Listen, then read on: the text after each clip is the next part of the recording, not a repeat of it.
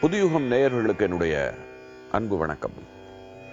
அனுஷத்தின் அனுகிரகம் என்னும் நல்லதொரு இந்த நிகழ்ச்சியின் மூலமாக காஞ்சி மகா பெரியவர் வாழ்க்கையிலே நிகழ்ந்த சம்பவங்களை அவர் கூறிய அருள் நிறைந்த கருத்துக்களை எல்லாம் இந்த நிகழ்ச்சியின் வாயிலாக நாம் சந்தித்துக் கொண்டிருக்கிறோம்.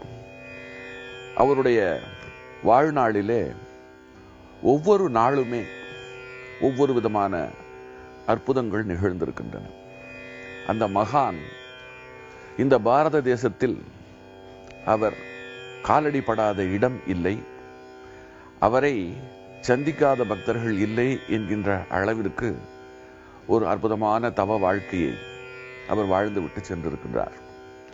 அப்படி அவர் வாழ்ந்த காலத்திலே அவரை சந்தித்தவர்களுக்கெல்லாம் ஏதோ ஒரு வகையில் ஏதோ ஒரு விதத்தில் அற்புதமான பரவசமான அனுபவங்கள் பல ஏற்பட்டிருக்கின்றன.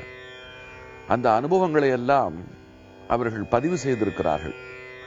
அப்படி அவர்கள் பதிவு செய்ய போய்த்தான் என் போன்றவர்கள் இன்றைக்கு இந்த நிகழ்ச்சியின் மூலமாக அதை ஆன்மீக நல்லுலகுக்கு நாங்கள் எடுத்து கூறக்கூடிய நிலையிலே இன்றைக்கு இருக்கிறோம். ஒவ்வொரு அனுபவமும் ஒவ்வொரு விதமான பாடத்தை ஒவ்வொரு விதமான பரவசத்தை ஒரு பெரிய தெளிவை நமக்கு தரக்கூடியவை. சொல்லப்போனால் எதிர்கால சமூகத்திற்கு இவைகளெல்லாம் சென்று சேர வேண்டும். மக்கள் சந்தோஷமாக பக்தியோடும் பண்போடும் ஒழுக்கத்தோடும் நல்ல நெறியோடும் வாழ வேண்டும் என்றுதான் பெரியவர் தான் வாழ்ந்த நாளிலே போதனைகளை செய்தவராக இருந்தார். இப்பொழுது அவருடைய சரீரம் நம்மிடையே இல்லாத நிலையிலேயும் சூக்ஷமமாக அவர் இருந்து கொண்டு நம்மை வழிநடத்தி கொண்டிருக்கிறார் என்று சொன்னால் அது மிக இல்லை ஒரு நாள் பெரியவரை தரிசனம் செய்வதற்காக ஒரு வயதானவர் வருகிறார். அப்படி வருகின்றவரிடம் ஒரு நலிந்த தோற்றம் தோலெல்லாம் சுருங்கி ஒரு மாதிரி நோய்பட்டவர் போல அவர் காட்சி தருகிறார். பெரியவர் அவரிடமும் கேட்கிறார் என்ன ஆயிற்று உன் உடம்புக்கு? என்று கேட்கும் பொழுது அவர் இருமியபடியே பெரியவர் முன்னால் பேசினார். வயதாகிவிட்டது. அதன் காரணமாக அதாவது முதுமை காரணமாக நோய்கள் ஒரு புறம் என்று சொன்னால் தோல் நோய் என்னை பெரிய அளவிலே ஆட்டி படைக்கிறது. உடம்பெல்லாம் ஒரே அரிப்பு. ஆகையினால என்னால் எங்கேயுமே வெளியில் போக முடியல. மீதி எங்காவது நான் போக வேண்டும் என்கின்ற ஒரு கட்டாயம் ஏற்பட்டால் கூட உடம்பை மூடிக்கொண்டு அங்கவஸ்திரத்தால் மொத்த உடம்பையும் மூடிக்கொண்டுதான் நான் செல்ல வேண்டிய நிலையில் இருக்கிறேன்.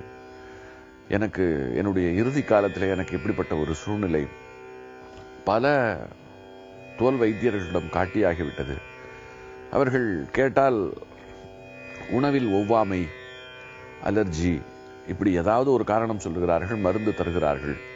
அந்த மருந்து அன்றைக்கு மட்டும்தான் வேலை செய்கிறது. அதற்கு பிறகு திரும்பவும் வந்து விடுகிறது. இது எதனால் என்றே எனக்கு தெரியவில்லை என்று பெரியவர் முன்னாலே அவர் மனம் விட்டு பேசுகிறார். பெரியவரும் அதை கேட்டு சிரித்து விட்டு அவரை பார்த்து கேட்கிறார். உனக்கு உபவாசம் இழுக்கின்ற பழக்கம் இருக்கிறதா என்று கேட்கிறார். உபவாசம் என்று சொன்னால் விரதம் இருப்பது. நம்முடைய மதத்தில் ஒவ்வொரு மாதமும் உபவாசம் இருப்பதற்கான நிலைப்பாடுகள் உள்ளன. சிலர் சனிக்கிழமை திருப்பதி பெருமாளுக்கு என்று விரதம் இருப்பார்கள். சிலர் திங்கட்கிழமை சோமவார விரதம் என்கின்ற பெயரிலே சிவனுக்காக விரதம் இருப்பார்கள். கட்டாயமாக சிலர் ஏகாதசி விரதம் இருப்பார்கள். சிலர் முருகனை உத்தேசம் செய்து கார்த்திகை விரதம் இருப்பார்கள். இப்படி விரதம் இருப்பது என்பது இரண்டு காரணத்திற்காக. ஒன்று ஒரு இறைவனை உத்தேசித்து ஒரு குறிப்பிட்ட நாளிலே இருக்கும் பொழுது மன உறுதியும் மனச்சித்தியும் ஒருமையும் ஏற்படுகிறது. அடுத்து அன்றைக்கு உணவு உண்ணாத நிலையில உடல் உறுப்புகளுக்குள்ளே ஒரு ஓய்வு கிடைத்து அவைகள் நன்றாக செயல்படக்கூடிய ஆரோக்கியமாக செயல்படக்கூடிய ஒரு தன்மை அவைகளுக்கு உருவாகிறது.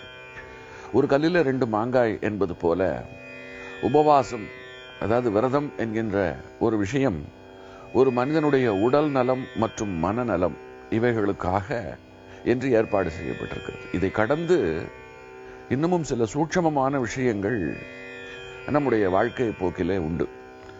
குறிப்பாக நாம் நம்முடைய நாட்களை தேதியாலும் கிழமையாலும் தான் அறிகிறோம். இது ஒரு வகையிலே வெள்ளைக்காரன் முறை. இன்றைக்கு என்ன தேதி இன்றைக்கு என்ன கிழமை என்று நாம் நாட்களுக்கு அடையாளங்களை வைத்திருக்கிறோம். ஆனால் நம்மவர்கள் இதையெல்லாம் கடந்து நாட்களுக்குள்ளே கிழமை கடந்து அன்றைக்கு என்ன திதி? அந்த திதிக்குள்ளே எந்த ஹோரை? இப்படி அதற்குள்ளேயும் பல்கி பிரித்து ரொம்ப நுட்பமாக பல விஷயங்களை கணித்திருக்கிறார்கள். அது மட்டுமல்ல அந்த நாளிலே எந்த நட்சத்திரம் தன்னுடைய ஆதிபத்தியத்தில் அந்த நாளை தன் கையிலே வைத்திருக்கிறது என்றும் கணக்கெடுக்கிறார்கள். ஒவ்வொரு நாளும் அன்றைக்கு ஒரு தேதி இருக்கிறது. அன்றைக்கு ஒரு கிழமை இருக்கிறது. அன்றைக்கென்று ஒரு நட்சத்திரம் இருக்கிறது. அன்றைக்கென்று ஒரு திதி இருக்கிறது.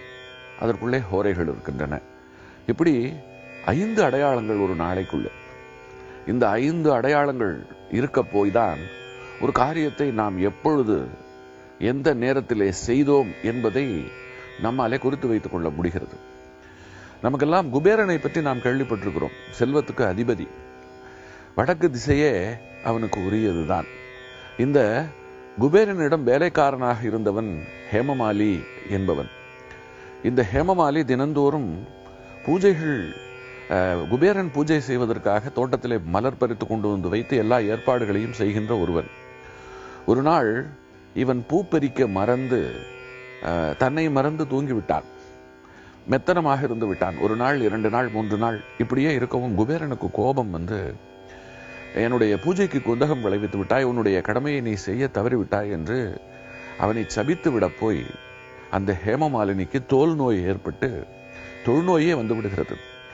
அவன் தன்னுடைய தவறை உணர்ந்து அதற்கு பிறகு இறைவனிடம் மன்னிப்பு கோரி இதிலிருந்து தான் விடுபடுவதற்கு என்ன வழி என்று கேட்கும் பொழுது அவனுக்கு ஆனி மாதம் வருகின்ற தேய்பிர ஏகாதசியிலே விரதம் இருந்தால் அந்த உபாதையிலிருந்து இருந்து நீ நீங்கி விடலாம் என்று சொல்ல ஹேமமாலியும் அதே போல உபவாசம் இருந்து தன்னுடைய உடல் கூறு சார்ந்த தோல் சார்ந்த அத்தனை நோய்களிலே இருந்தும் விடுபெற்று மிகுந்த ஆரோக்கியமானவனாக மாறினான் என்பது ஒரு புராண கதை. இதை நான் ரொம்ப சுருக்கமாக எளிமையாக சொல்லியிருக்கிறேன்.